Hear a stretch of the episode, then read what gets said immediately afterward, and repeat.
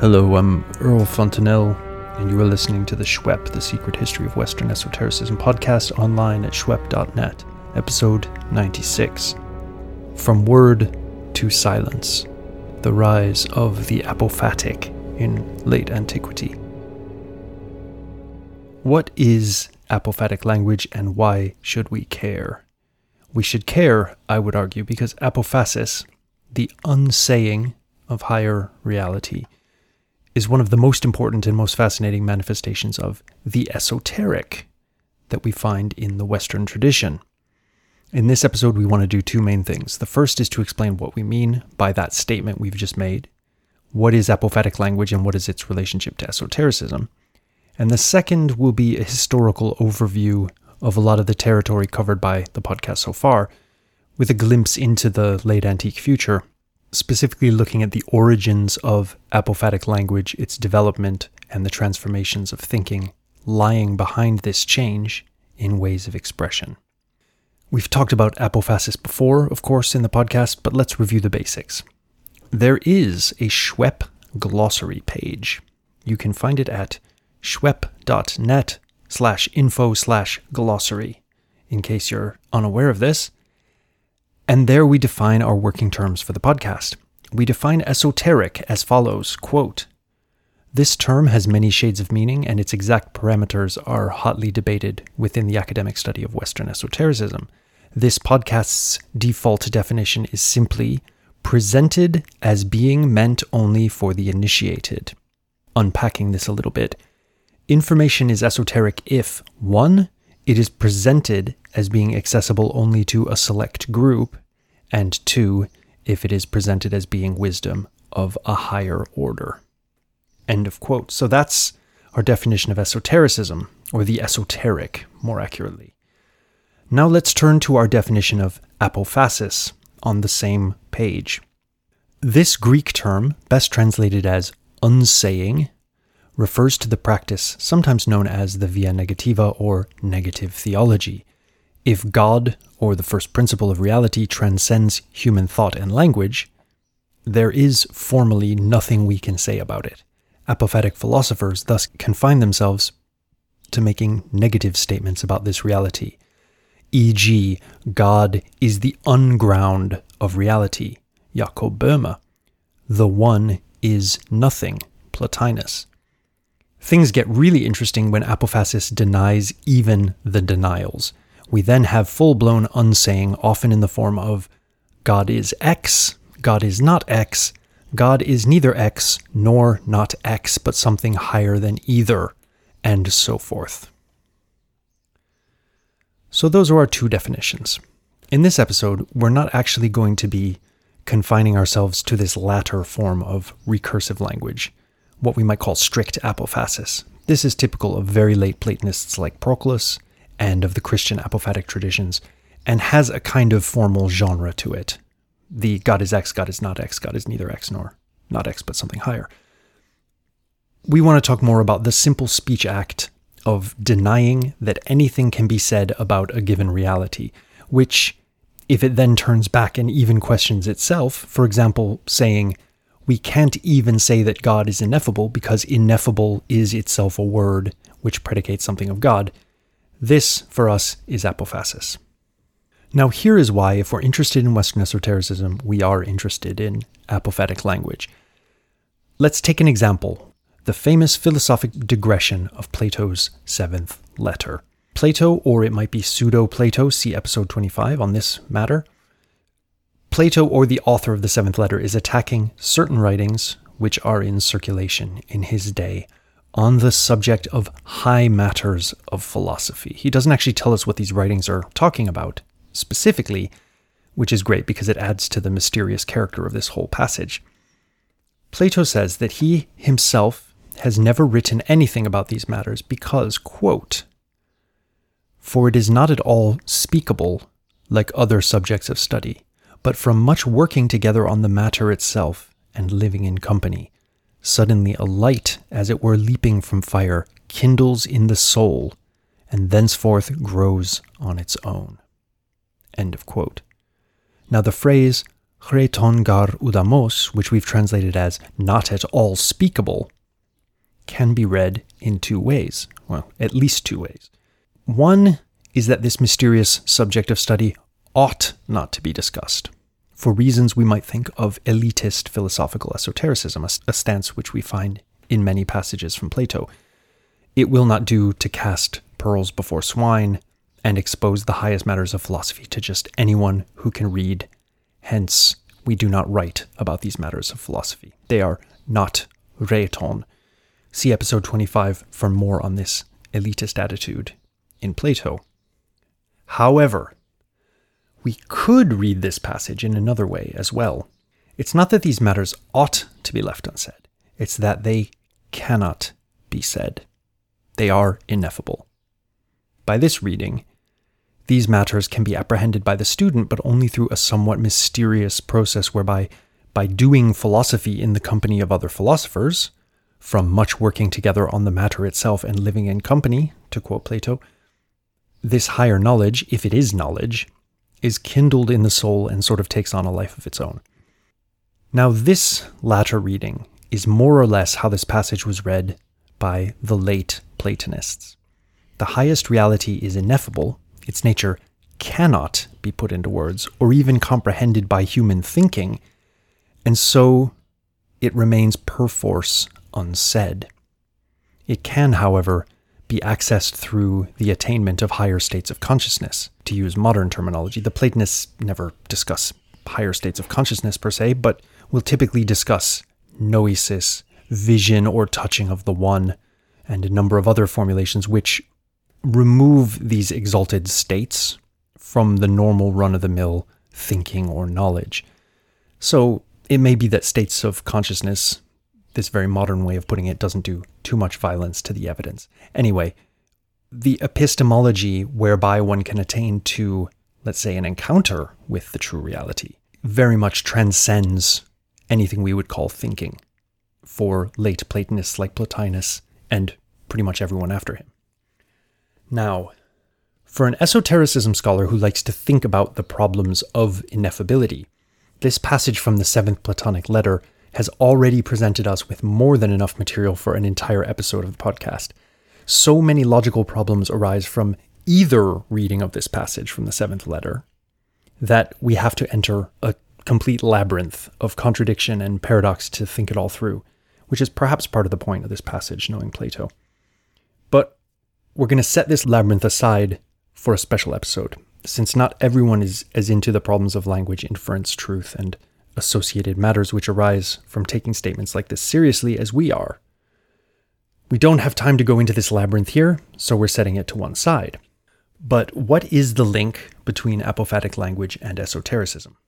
According to our definition of the esoteric, any statement that there is a higher truth, but it can't be revealed, whatever form that statement takes, is an example of the esoteric. In other words, we're looking at the esoteric as something performative, something you do this can take the form of genuinely keeping certain matters secret or like hiding them in plain sight in a way which really does require a certain training to find them. Our discussions of Clement of Alexandria revealed, I think, that he really was writing esoterically in this way, hiding his higher or perhaps his more dangerous doctrines in his published work through a form of intentional scattering and making it difficult to find, but it's still there. And we have little doubt that Clement's teaching activity, just like Plato's in the academy, involved presenting given doctrines to given students based on their readiness to receive them, i.e., their teaching was also esoteric.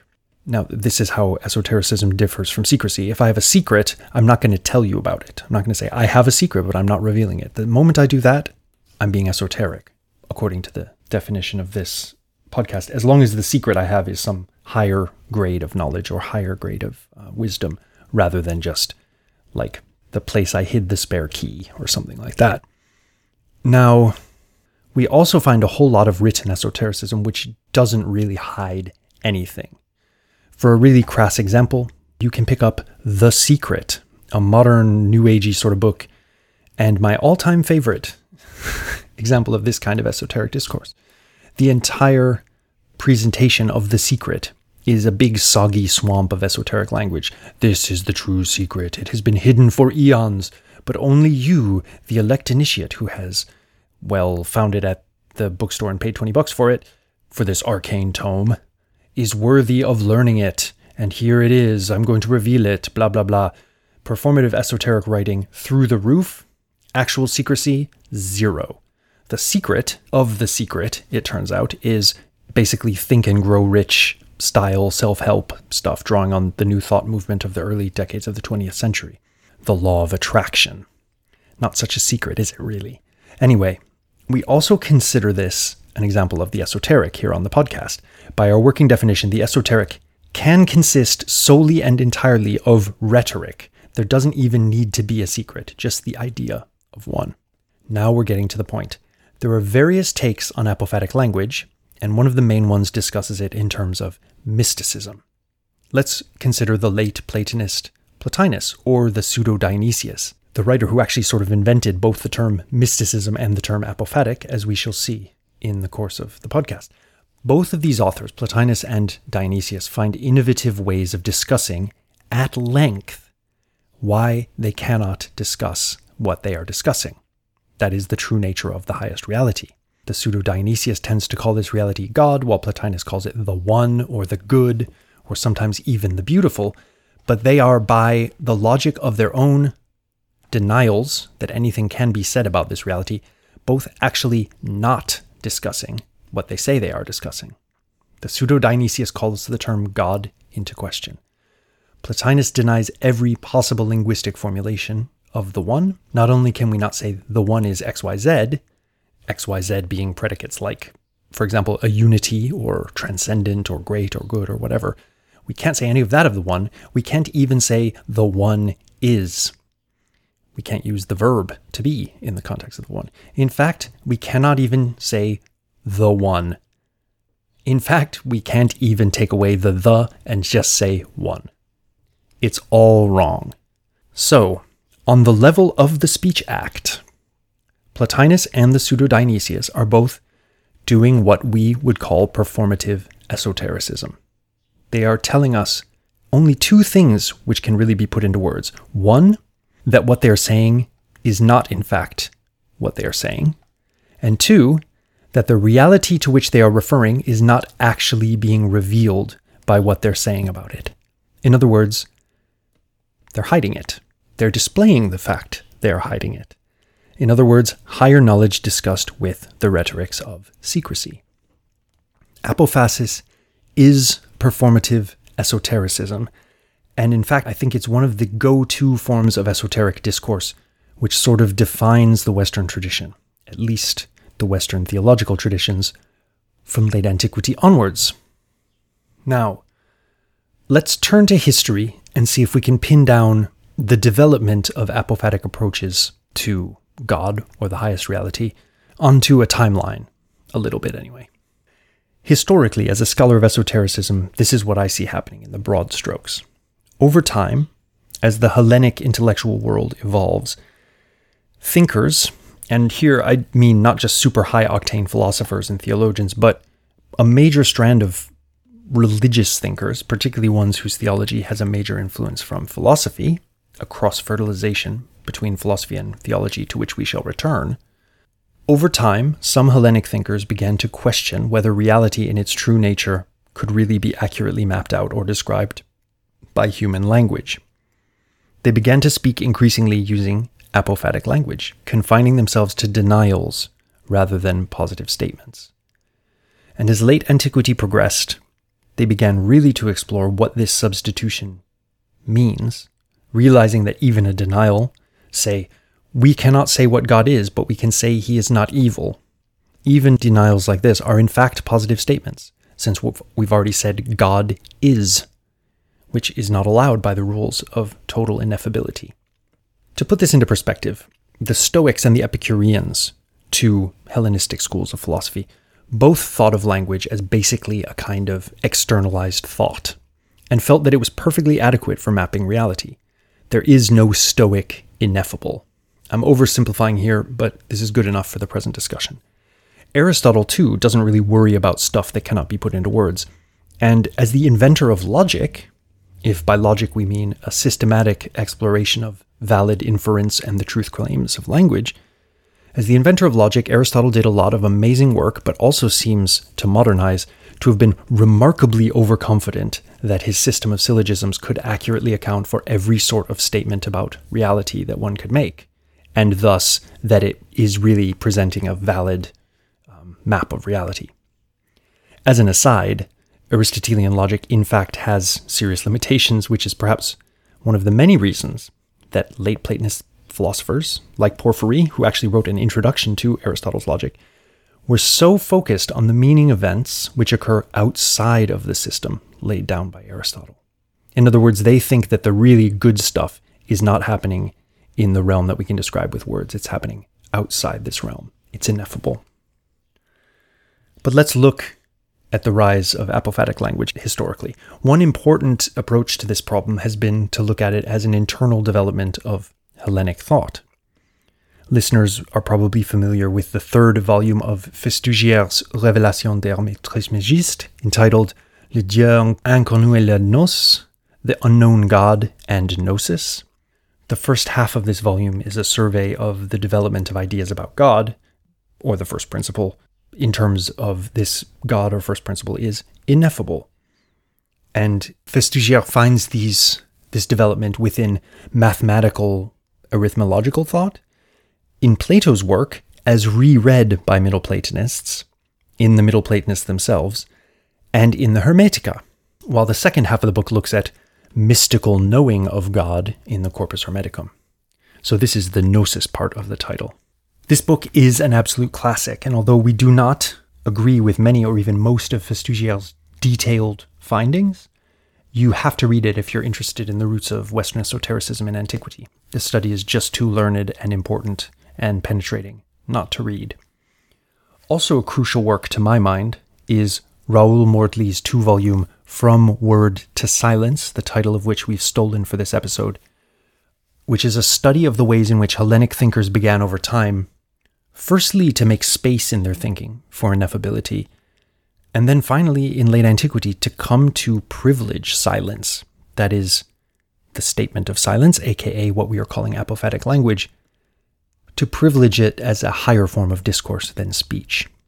So, in late antiquity, as we shall see in the podcast, more and more people are willing to say things like, true wisdom is in silence, and God speaks in silence, and even the name of God is silence. These two works, Festugière and Mortley, are perhaps the most thorough documentations of the development of more or less the same trend the gradual loss of confidence in the power of language accurately to map all of reality, and the concomitant rise of a commitment to other forms of epistemology, gnosis, visions, transformation into higher beings, which have higher forms of consciousness, what have you. These other forms of epistemology bridge the gap between the limited human, with her words and her kind of sequential thinking, and the true reality, which is beyond words.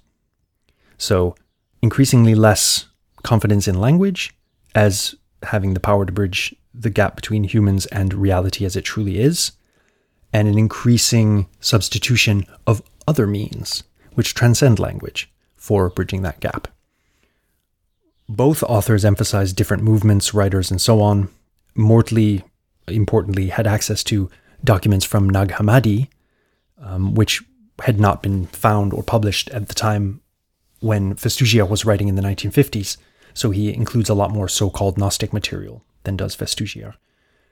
But I feel like a common basic historical model can be drawn from both of these authors. So here it is in brief.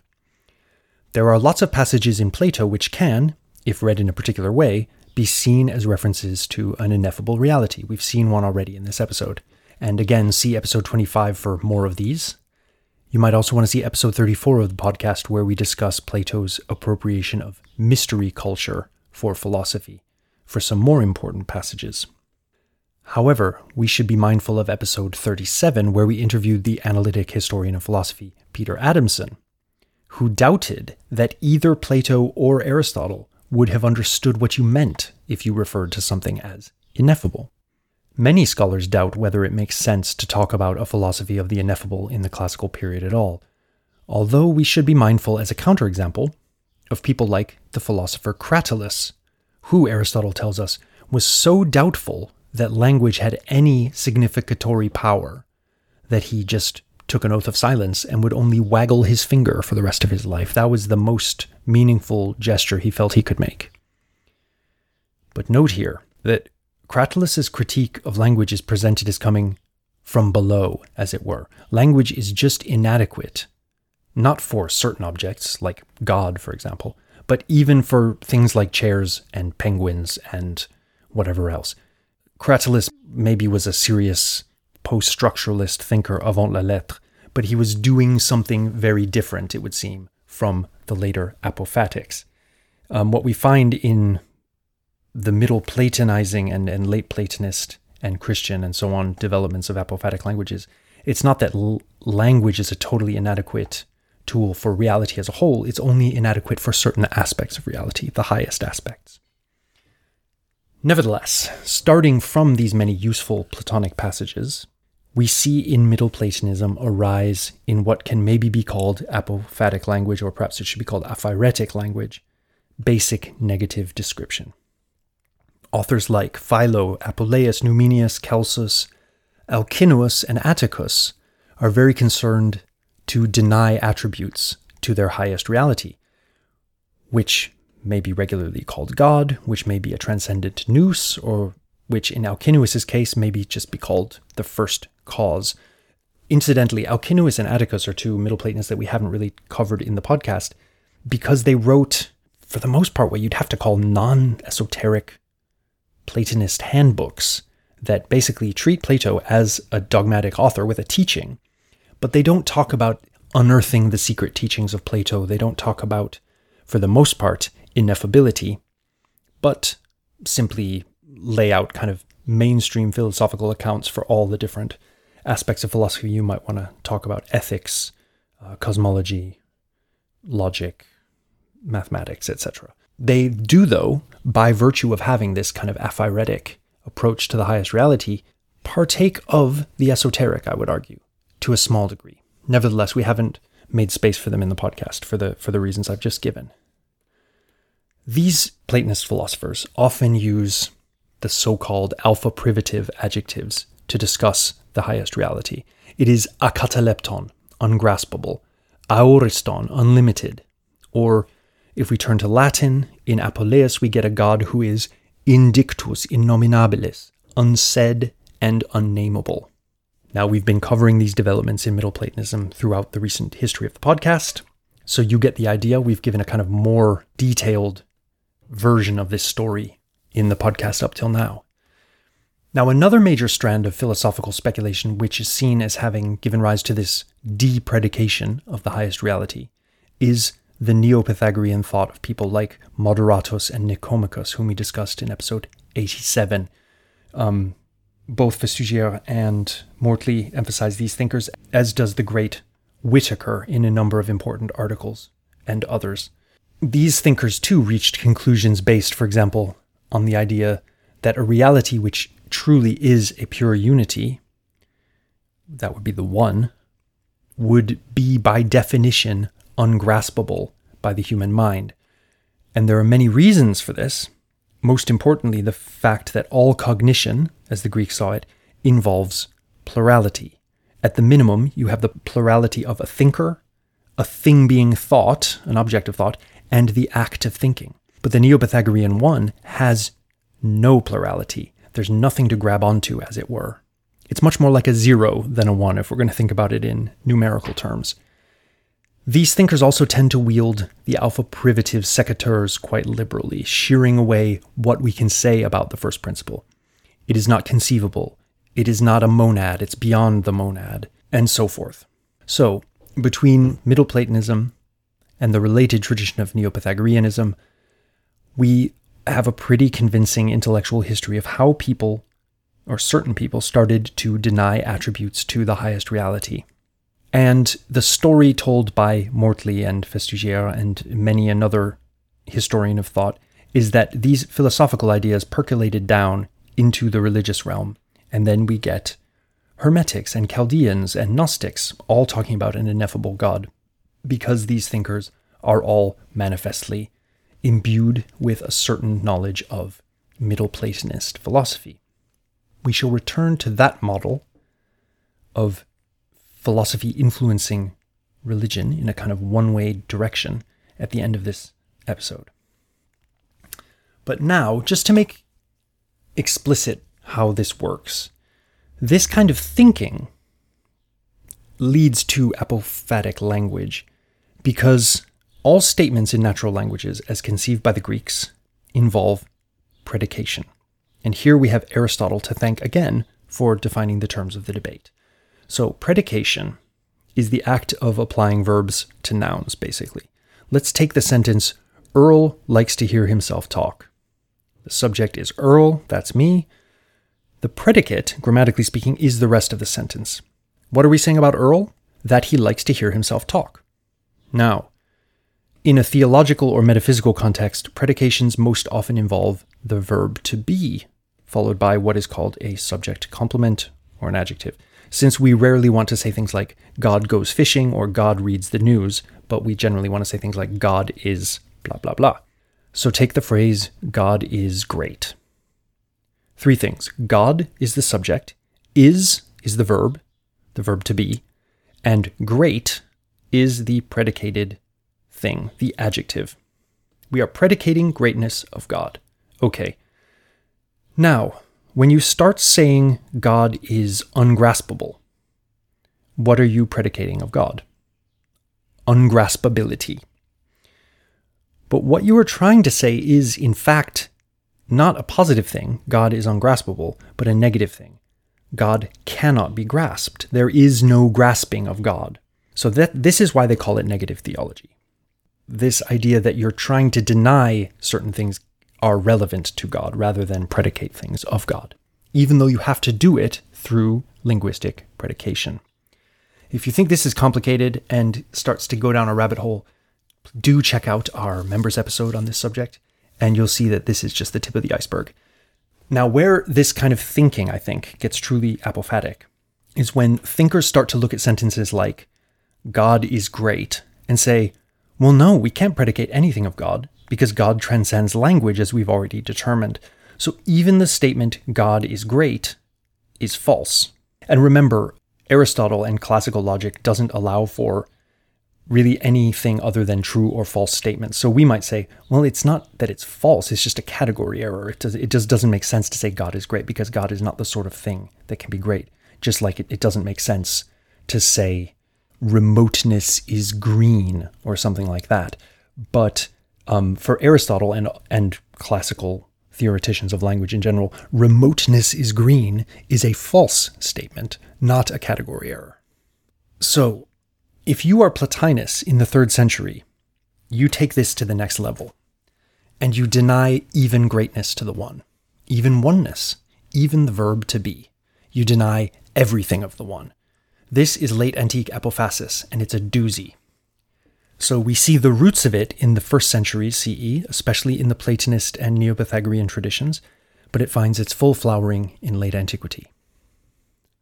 So, this is the very basic intellectual lineage of the denial of predication as it is given by mainstream scholarship, insofar as people who study this stuff can be called mainstream at all.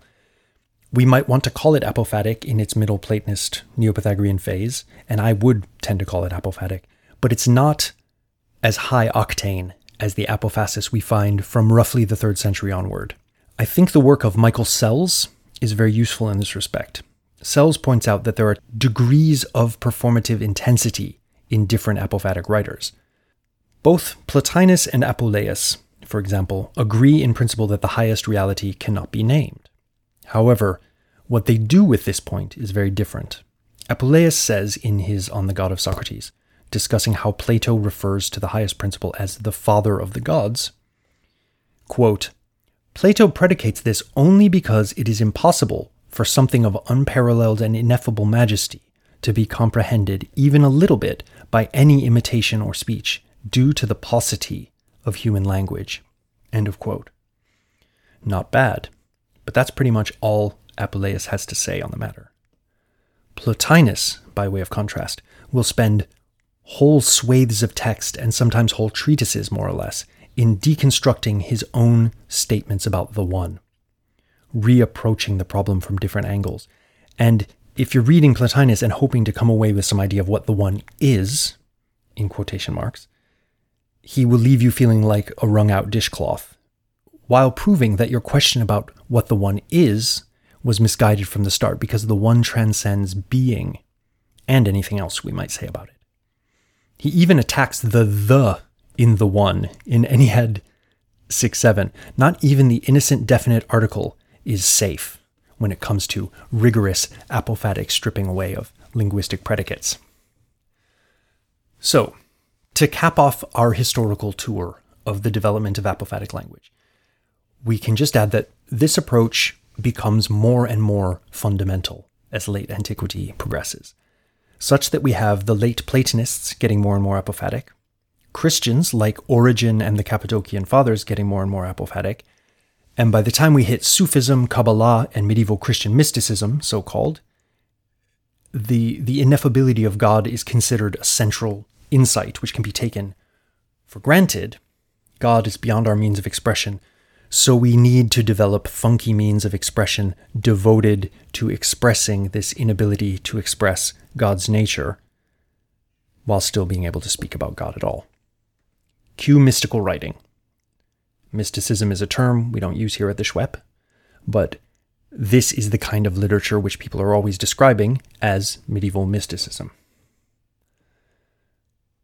We should now mention that the absolute daddy of Christian apophasis is not Clement, nor even Origen, nor even the Cappadocians, but rather the pseudo Dionysius, whom we shall be taking a long, hard look at later in the podcast.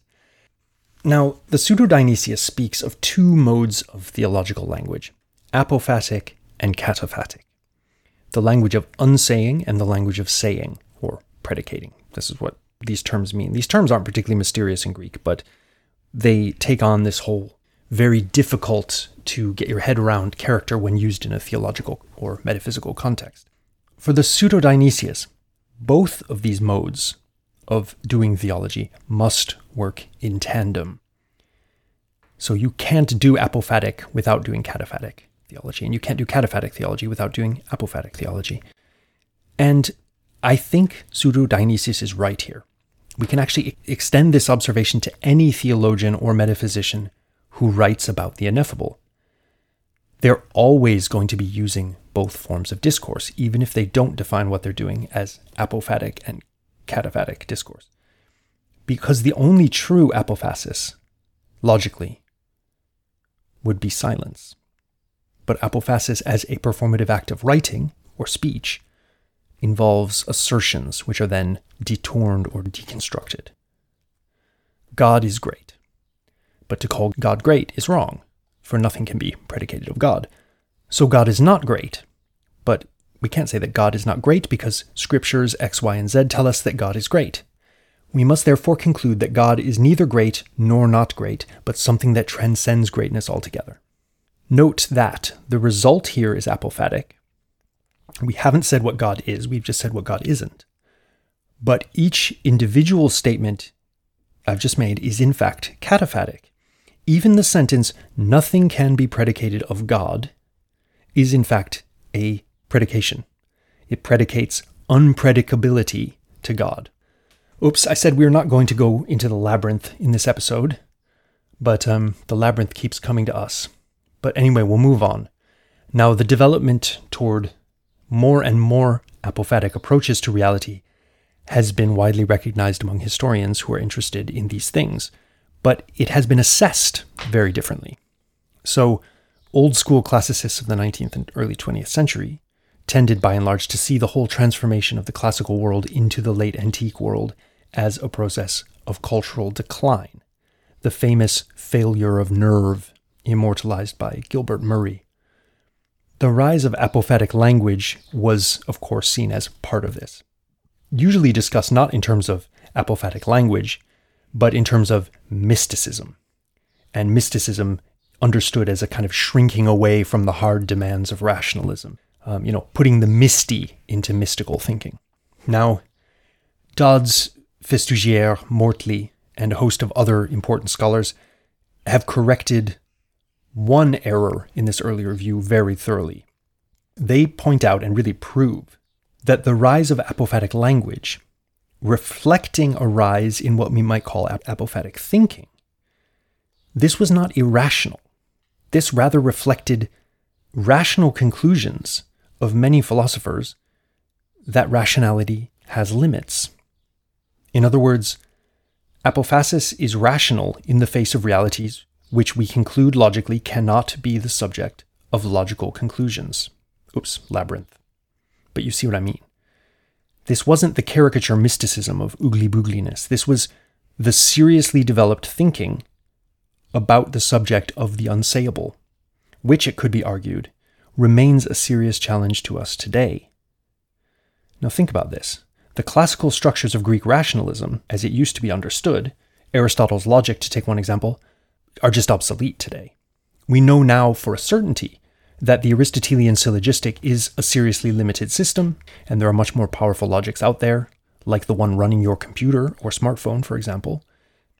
And also, since Gödel, we know that the classical dream of a complete and coherent, provable system of logic is just that it's an unattainable dream. So it wasn't possible in the first place. But have we made equally obsolete the idea of the transcendent, the idea that some, or perhaps many, or perhaps all of reality escapes the attempts of our language to encapsulate and pin it down? I would say we have not. I would say we have not made this obsolete. I would say this idea, the problem of unsayability, is very much with us, while many of the classical rational approaches of people like Aristotle have proven themselves to be dead ends of intellectual history. However, the failure of nerve model is not the only model out there. It's not the only way to conceive of this move toward apophatic ways of thinking and speaking. Festugière, as a Christian, could not, nor did he wish to, argue that God should be seen as, in fact, quite effable and, after all, and he, w- he wouldn't argue that the rise of Christianity in late antiquity was a sign of cultural decadence either. Mortley, too, does not argue for decadence in this context. Both authors, in fact, argue that the rise of apophatic language was, in many ways, a working out of the logic of Hellenic thought, the internal logic. However, both authors and a host of others, in fact, the majority of scholars, have made what seems to me to be a major error. And um, if they'd just been scholars of esotericism, they wouldn't have made this error. This, in brief, is to have modeled the mutual influence of philosophy and religion as a one way street going from philosophy to religion. There was much traffic from philosophy to religion, and there can be no doubt of this. We are right to refer, for example, to the Chaldean oracles, the Hermetica, Jewish and Christian Platonists like Philo and Clement, and other Platonizing religious texts like the Sethian treatises as being religious expressions of ideas drawn from Middle Platonist philosophy. That's not all they are, but that's part of what they are. So far, so good. However, was this traffic of ideas really one way? When we get to Plotinus, we shall be discussing this question in some depth because recent work is arguing for a very strong, perhaps a seminal, Abrahamic influence on Plotinus's philosophy. And obviously, if you want to study theurgy later in late antiquity, it's just a joke if you don't consider that theurgical philosophers had taken demotic religious rituals on board and philosophized them. In other words, there was religion coming into philosophy. Now, to the old school, they realized this about theurgy, but this is exactly why these later philosophers should be seen as decadent. But we have no truck with these narratives of decadence here at the SHWEP, and we also have no truck with the idea of philosophy as somehow pure activity existing outside of society to see what I mean here, without even going into the problems of modeling this in antiquity, we can do a thought experiment based on modern times. So we have these institutions called universities. We refer to them collectively as academe or academia. And academia is coming up all the time with scientific, philosophical, and other knowledge. Now, this knowledge doesn't all stay in academia. Some of it filters out by various mechanisms, like this podcast, for example, into the public at large. Now, is this really a one way street? Are we really going to think that academics themselves never chat with regular folks or read newspapers or take on board ideas they hear in non academic contexts? Seems a bit oversimplistic, doesn't it? This is why, from our perspective at the SHWEP, we need to inject the Hermetica, the Chaldeans, and so on into the story of the rise of apophatic language. They're not merely a popular, unphilosophic result of this tendency of thought, as they're kind of painted to be by Festugière, Mortley, and others. They're actually an integral part of the story. And we can finish this episode with a lovely bit of apophasis from Basilides, which we somehow missed out when we did our episode on that great first century Christian philosopher, but it's it's all worked out for the good because we can present it to you now. Now, this is the first century, remember. We have Philo of Alexandria doing some fairly apophatic things, calling God ungraspable and unsayable and so forth. But we have Basilides taking unpredication of God very, very seriously indeed. Check this out. This is Basilides speaking about the ontological moment or time before the creation, when there was nothing but God. Quote There was a time when nothing was, but the nothing was not any existing thing. Rather, there was purely and straightforwardly, without any sophism, absolutely not a single thing. When I say there was a time, I'm not saying that there literally was, but I say that there was absolutely not a thing in order to intimate what it is that I'm trying to explain. For that is not absolutely ineffable, which is named. That indeed which we call ineffable is not ineffable, and the not even ineffable is not named ineffable, but is above any name it could be given. End of quote. Now, if that did not bend your mind a little bit, you were not paying attention. If we want to call this religion rather than philosophy, okay. Then we might want to consider the idea that these ideas expressed in the first century by a religious thinker are simply ahead of the curve of where philosophers were at. But the philosophers eventually caught up in about the third century when they really started to take this apophasis business seriously. What we do see in people like Basilides, whether we want to call them religious or philosophical, is a highly developed apophatic approach to the highest reality, stripping away names, stripping away attributes, language returning on itself to deconstruct itself, all in the service, one assumes, of getting the listener or the reader to stop lazily attributing attributes and names and categories to that to which none of these things can be applied, i.e., God. But God is above any name it could be given, so we can't say God. You get the picture. As we go forward in the podcast, let's keep in mind the rise in ideas of ineffability and the concomitant rise in the language of ineffability, with all the contradictions that implies, as increasingly a supreme strategy of esoteric discourse among both religious thinkers and philosophers. And anyway, the late Platonists and apophatic Christians, like Origen, Cappadocians, and Pseudo Dionysius, are all philosophers, anyhow. It's philosophical, it's religious, and in the form of high intensity apophatic writing, it's the new language of the esoteric in late antiquity.